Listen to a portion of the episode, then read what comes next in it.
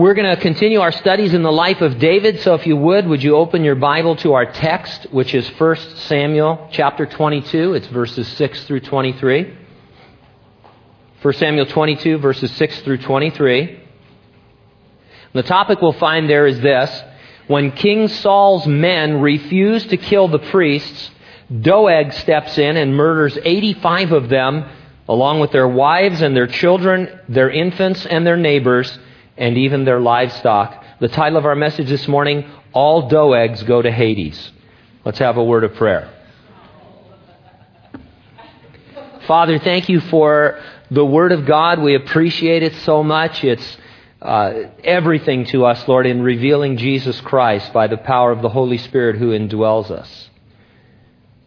And I pray, Lord, that we would see ourselves in this text we understand that it's historically accurate, that it's a narrative of things that actually took place between Saul, the first king of Israel, and uh, the priest Lord.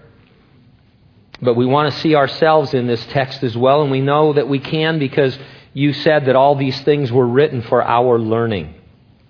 There are types and illustrations, precepts and principles, Lord, for us. We want to glean those that are most needful for where we're at right now. And since some of us are at different places in our walk and in our lives, that's going to depend on your Holy Spirit, Lord, to take the word that is read and the words that are spoken and to make personal application of them.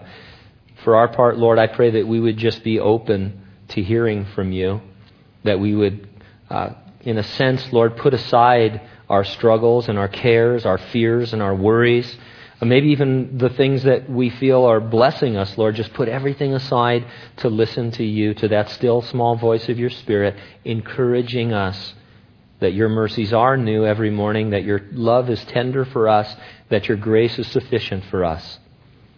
And I pray, Lord, that having been at this place today, we would have drawn closer to Jesus Christ, that would see him a little bit clearer than before we came. We ask this in Jesus' name, and all those who agreed said, Amen. Every now and then I'll hear a Bible teacher say, You are invincible until God is finished with you. Reading the Bible, studying its characters, I have to agree. Take, for example, the three friends of Daniel, Shadrach, Meshach, and Abednego, who refused to bow to the idol that King Nebuchadnezzar of Babylon constructed of himself.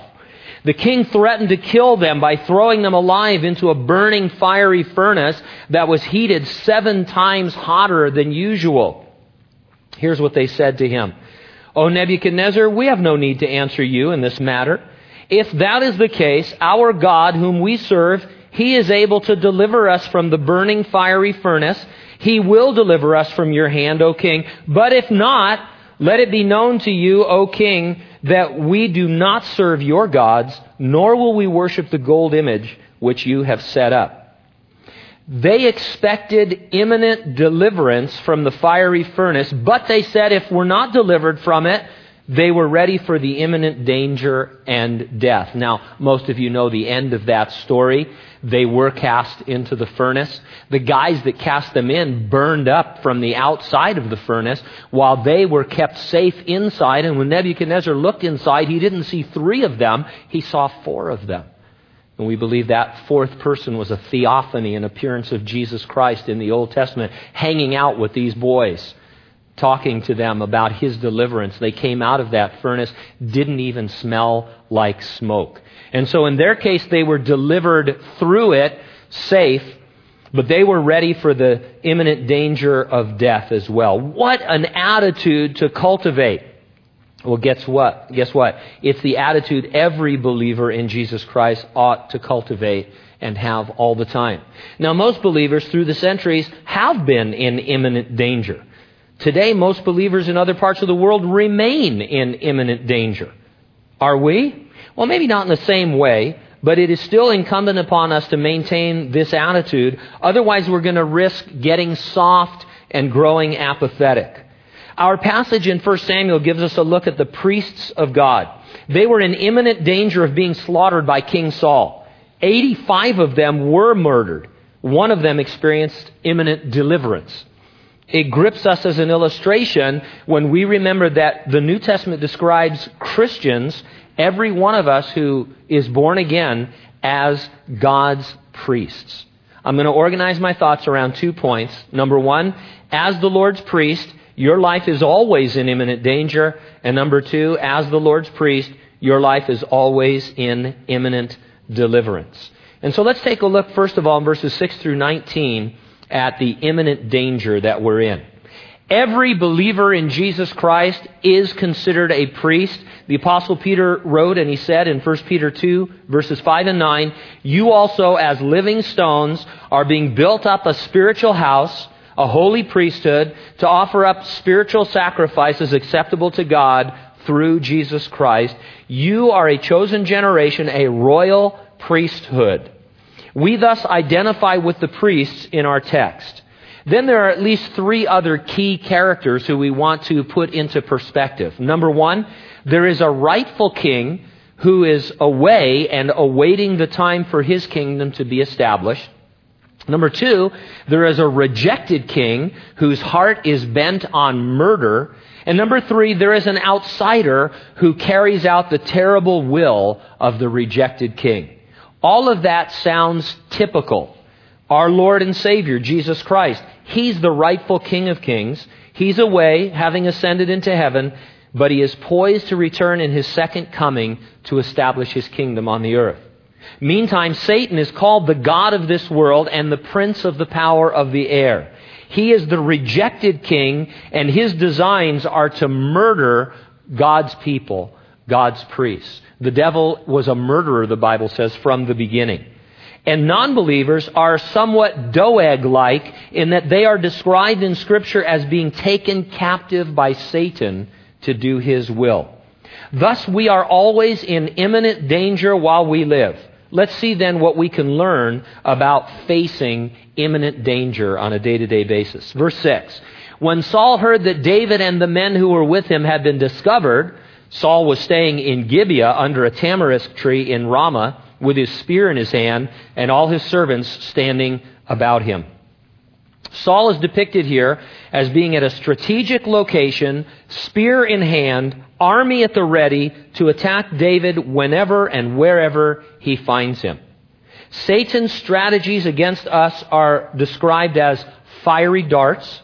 They are spear like. And he too is on the hunt, weapon ready, seeking to murder us. Does that sound extreme? Do I sound paranoid? Well, it's normal. If it sounds extreme or paranoid, then we have forgotten that we're involved in a life or death struggle. Just because we do not face imminent physical persecution yet on a daily basis, it doesn't mean that we are not in imminent spiritual danger. Verse 7 says, Then Saul said to his servants who stood about him, Hear now, you Benjamites, will the son of Jesse give every one of you fields and vineyards and make you all captains of thousands and captains of hundreds? Now, Saul lets his men know that if David becomes king, they will lose both their earthly possessions and their earthly positions. In other words, he appeals to their lusts and to the pride of their life in order to keep them under his authority. He says, Hey, you guys, you want to hang out in my kingdom where there is position and possession and power. Sound like anyone you're familiar with? Well, again, it sounds like the devil who also appeals to the lust of the flesh and the lust of the eyes and the pride of life to keep people bound uh, and uh, not seeking after the things of the Lord. Verse 8 All of you have conspired against me. There is no one who reveals to me that my son has made a covenant with the son of Jesse.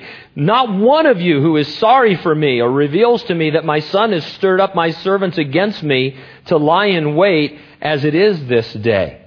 Now, just as an aside, this is a temper tantrum. Uh, this is like a wambulance moment, you know?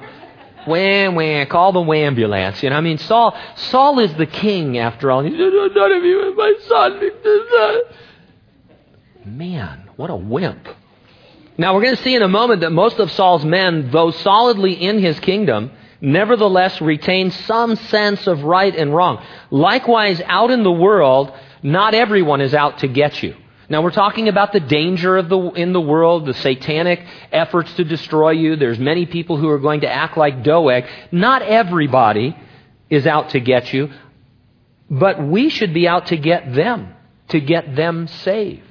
And so, regardless what's happening out there, whether the person I'm looking at is Doeg like or whether they're kind of a nice person and seem to have their life together and all this, I need to be thinking about where they are eternally.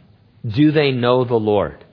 Uh, and, and when my heart is thinking more about eternity, I can break through some of these, these strategies of the enemy. They don't seem to get me down so much because there's a greater purpose. Now, among those surrounding Saul was his chief herdsman, we learned from a previous chapter. His name is Doeg. He steps forward. Verse 9 Then answered Doeg, the Edomite, who was set over the servants of Saul, and said, I saw the son of Jesse going to Nob, to Ahimelech, the son of Ahitub. And he inquired of the Lord for him, gave him provisions, and gave him the sword of Goliath, the Philistine.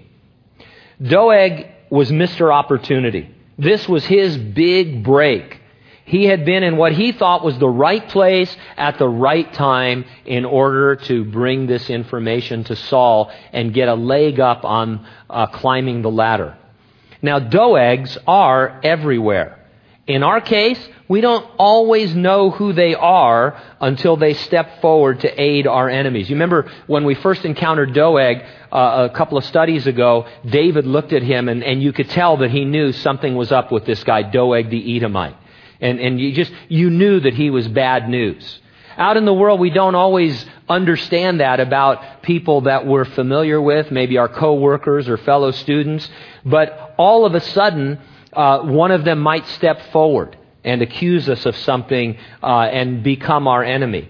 We can be sure they are watching us at home and in church and at work and out in the world. Verse 11 So the king sent to call Ahimelech the priest, the son of Ahitub, and all his father's house, the priests who were in Nob, and they all came to the king. Saul summoned Ahimelech and all of the priests who were serving at that time during that course uh, there at the tabernacle at Nob. This is obviously not a good thing. Uh, Saul, Saul's not doing very well, as we know by now. He's troubled by an evil spirit sent by God. David is no longer around to play his music, to uh, soften that effect. He's trying to murder David. He's tried to murder him before. He's, he's just not really thinking clearly, but he's still the king with a supreme authority in Israel. And, and it's one thing if you're Ahimelech to think, well, the king wants to talk to me. It's another thing for him to call for all the priests. Ahimelech knew that he had helped David. He knew that Doeg had witnessed it. He could put one and one together and conclude that this was not going to be a very uh, positive meeting. This was a Shadrach, Meshach, and Abednego moment for the priests. They were facing imminent danger, and they knew it. Still, they came when summoned, recognizing the authority God had given Saul as king. As the Lord's priests, we must nevertheless recognize the earthly authorities that are over us. They are there by God's permission, even those we would rather not submit to. Now, some of you are probably having a very difficult time in some authority structure. Probably, let's say you're at work and the people or the person who's over you, just a terrible individual. And I would agree. If you told me everything about them, I would say they are just, yeah, you're right. They are a terrible individual. They're just, you know, really putting the screws to you, really tightening things down. That's awful. Uh, probably you don't think you're going to be murdered tomorrow, however. I mean, it's possible.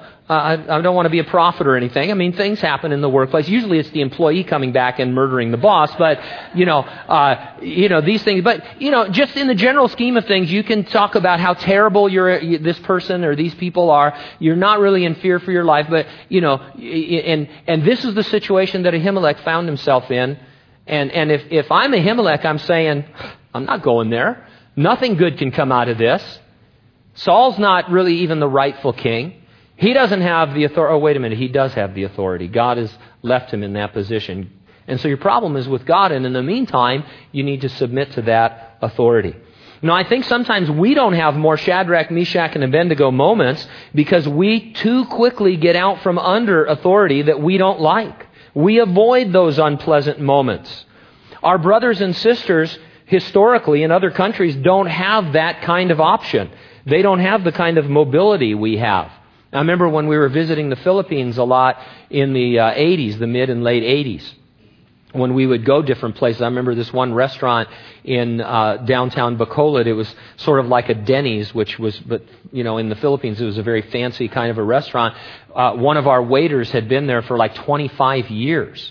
And it's not that there's anything wrong with being a waiter or a waitress, but that was his job, and that was the only job he would ever have. And it didn't matter to him how mean or unfair his boss or his working conditions got.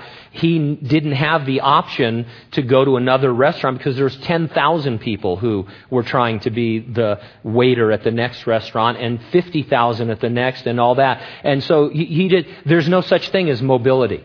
There's no such thing really as applying for jobs or, you know, these kinds of things. And so sometimes, although I think it's great, I love being an American. Does you love being Americans? Give a shout out. Yes, amen.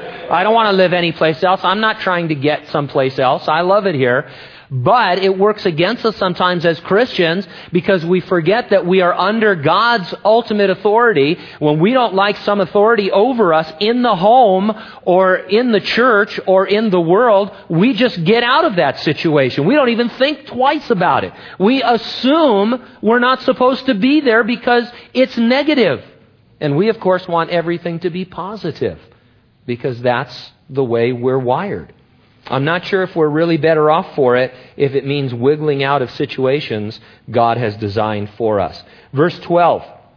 Saul said, Hear now, son of Ahitub. He answered, Here I am, my Lord. Then Saul said to him, Why have you conspired against me, you and the son of Jesse, in that you have given him bread and a sword? You've inquired of God for him that he should rise against me to lie in wait as it is this day. Now, this is an accusation of treason. Make no mistake about it. This is not a question. This is Saul accusing Ahimelech of treason. Satan is described as the accuser of the brethren, Revelation 12:10. You will be accused. Just be sure you are accused for being a Christian and not for anything you've done that is truly blameworthy. Ahimelech aided David in his exile. We have the privilege as priests of aiding Jesus. We do it by serving his servants. For example, we give God's servants the holy bread. Now the bread in the tabernacle spoke of fellowship with God. It was called showbread, meaning the bread of the face, indicating the priests were having fellowship with God, face to face with God, as it were. So we would say that our gathering together with the servants of the Lord, our fellowshipping with Christians, is a way we have of aiding them uh, in the Lord. Secondly, we give God's servants the sword, which we are told in the New Testament is the sword of the Spirit, the Word of God. We should be encouraging one another with the Word, sharing the Word, teaching the Word, and whatnot. And then finally, we inquire of God, don't we, for God's servants when we pray for them. If I'm accused of something, that's what I want to be accused of. Of uh, praying for people, of giving them God's word, and of wanting to encourage them in fellowship. I want to be guilty of those things. And if I'm blamed for anything else, I want it to be something false. Verse 14 So Ahimelech answered the king and said, And who among all your servants is as faithful as David, who is the king's son in law, who goes at your bidding and is honorable in your house? Did I then begin to inquire of God for him? Far be it from me. Let not the king impute anything to his servant or to any of the house of my father, for your servant knew nothing of all this, little or much. Now, Ahimelech is facing execution, imminent death, and he gives a rather positive testimony of David. Remember that David had lied to him. He could have totally wimped out and exposed David as a liar and as a fraud. Instead, he speaks highly of David. Why?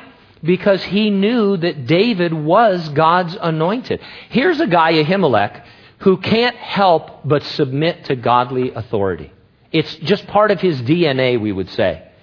You look at Saul and you think, no one should have to submit to a guy like that. Ahimelech says, I have to because he is the king that God has appointed over me, and if God doesn't want him to be king, he'll remove him. And then we look at David who comes in and lies to him in front of Doeg, uh, absolutely puts him in a place of jeopardy. And now he's called on the carpet for it, and he says, Well, I'm going to respect that too because David is God's future king. I know that he's the anointed king. Are you crazy? No, I'm just biblical. I just think this is real. I just think that if I'm submitted to God, I must be submitted to His authority. As priests, we're to represent God to men. We do it in our words and by our ways. Thus, it behooves us to give the most positive testimony possible. Each of us is responsible for reviewing our own lives to see if our words and our ways speak highly of the Lord and His grace, or if we have wimped out and become too much like the world. In verse 16, and the king said, You shall surely die, Ahimelech, you and all your father's house. Then the king said to the guards who stood about him, Turn and kill the priests of the Lord, because their hand also is with David, and because they knew when he fled and did not tell it to me. But the servants of the king would not lift their hands to strike the priests of the Lord.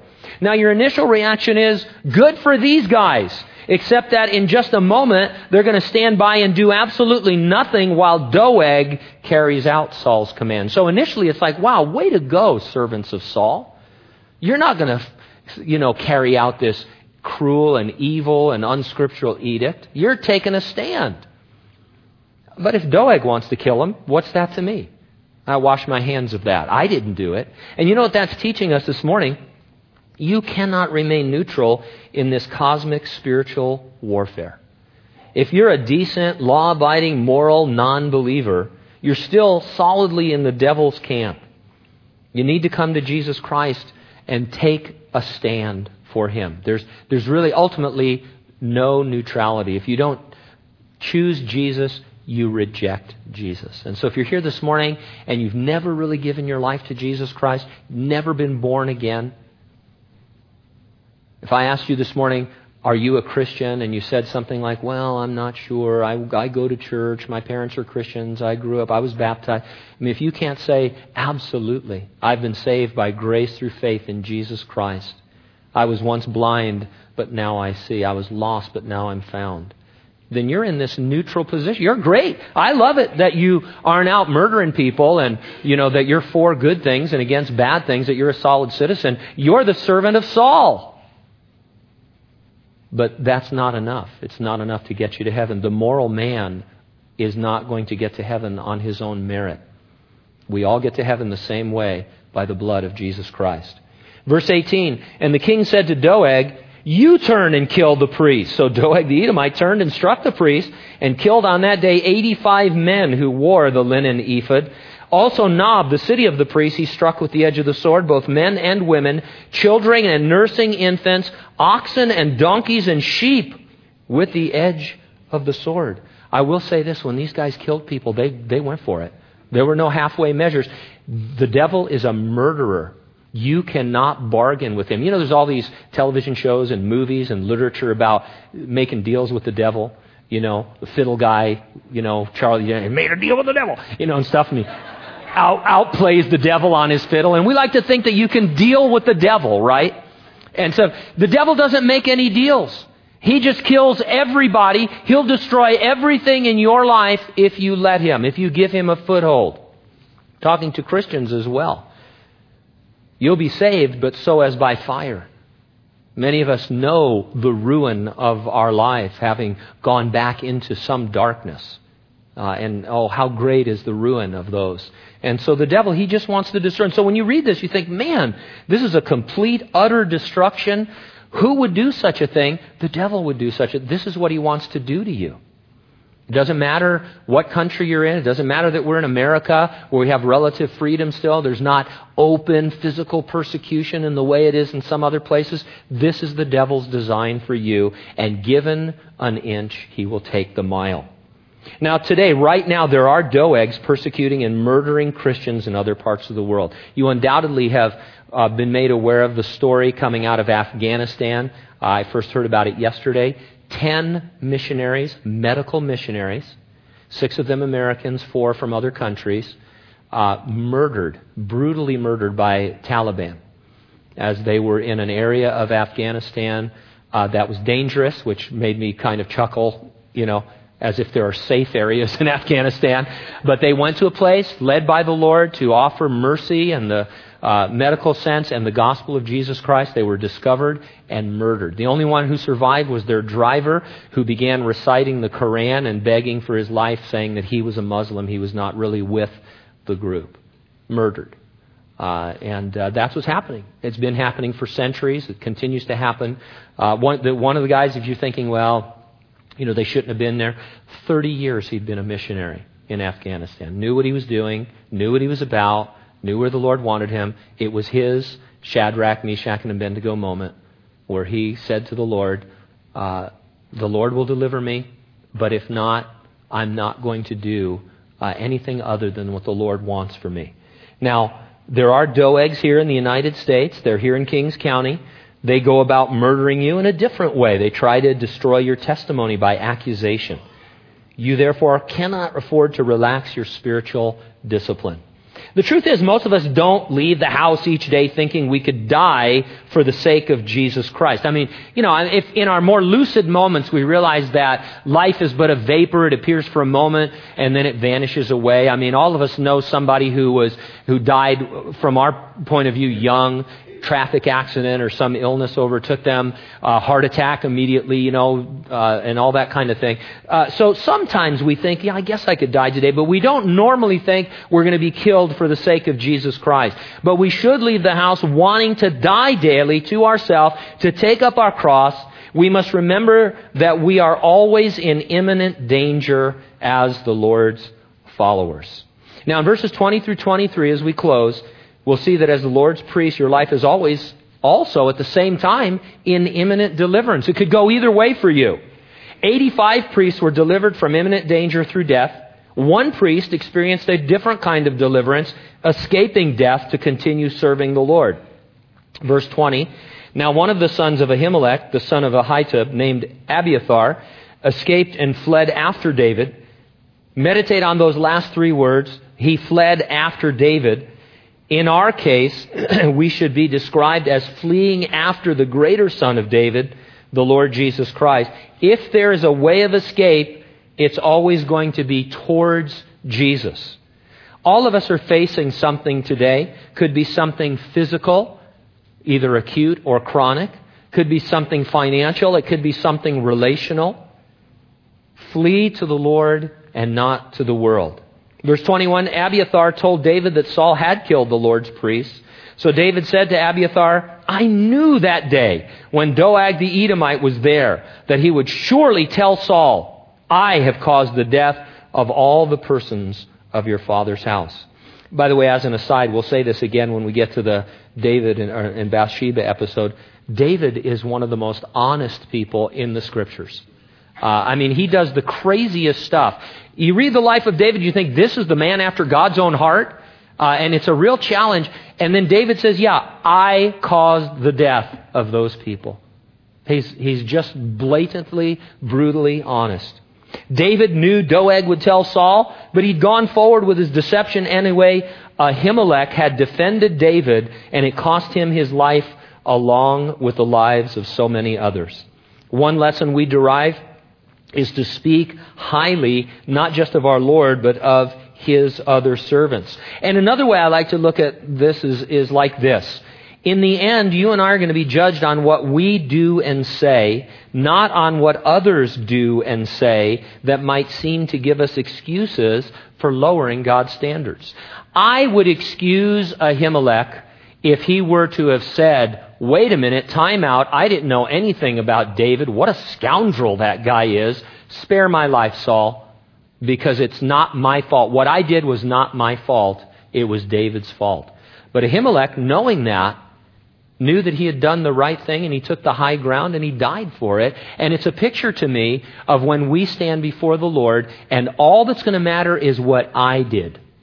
And when I start to say, well, Lord, uh, that guy, that guy did this, and that's why I got mad. That's why I lost my temper.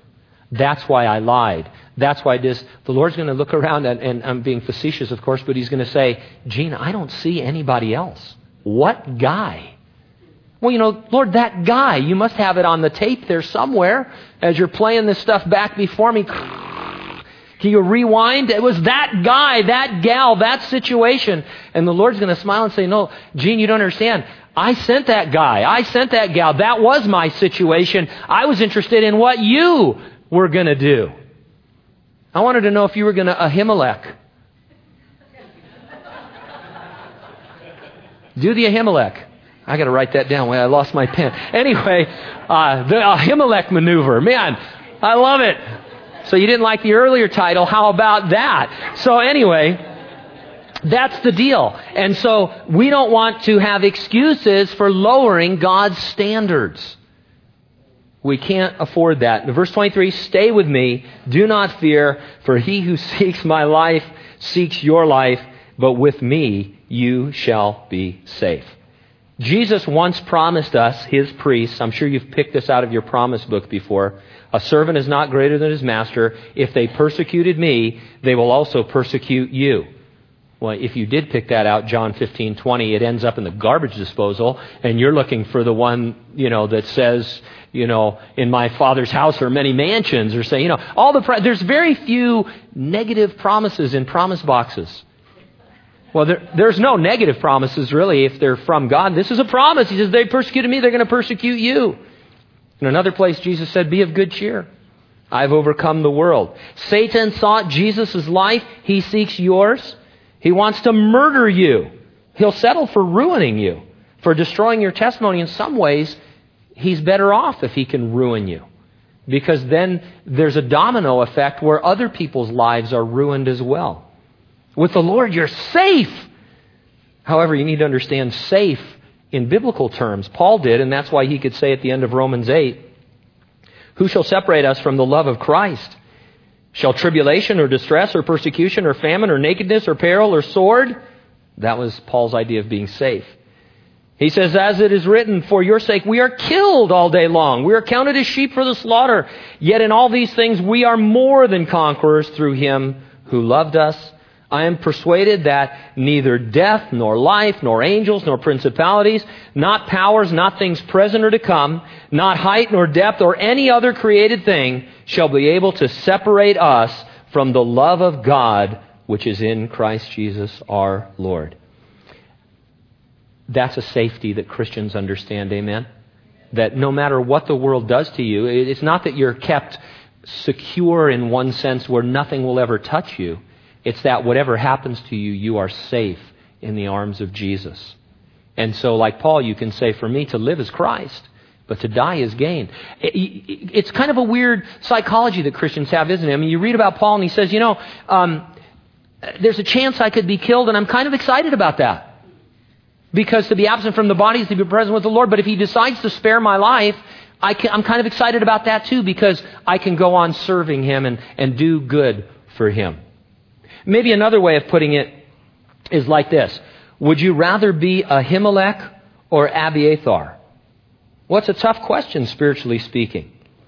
There is a desire to depart and be with Jesus, but there's also an understanding that you're invincible until He is through with you. The reality is, you are one of those two guys all the time. That's the mentality that we should have. Every day, every minute of every day, I am either Ahimelech or Abiathar. Either I'm going to be delivered through my situation, or I'm going to die for my walk with the Lord.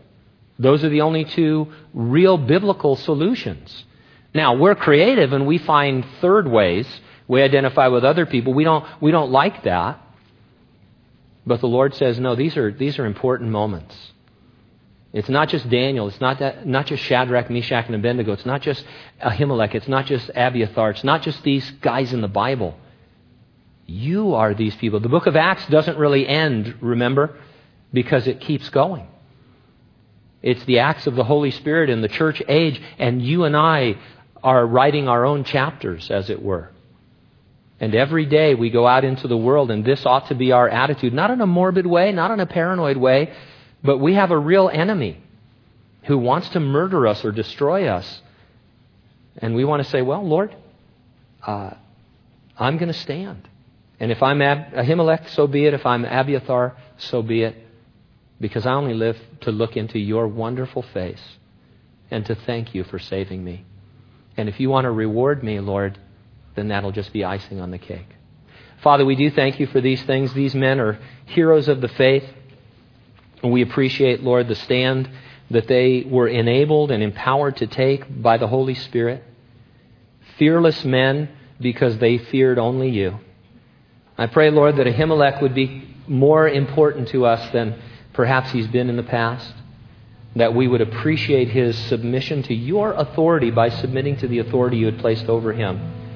And that in the back of our minds, in our heart of hearts, we'd remember that, Lord, when we're struggling under some authority in this world. And that we would, uh, Lord, just do what Ahimelech did, serving you by serving your servants. And that whatever happens to us, Lord, we would be able to praise you and thank you.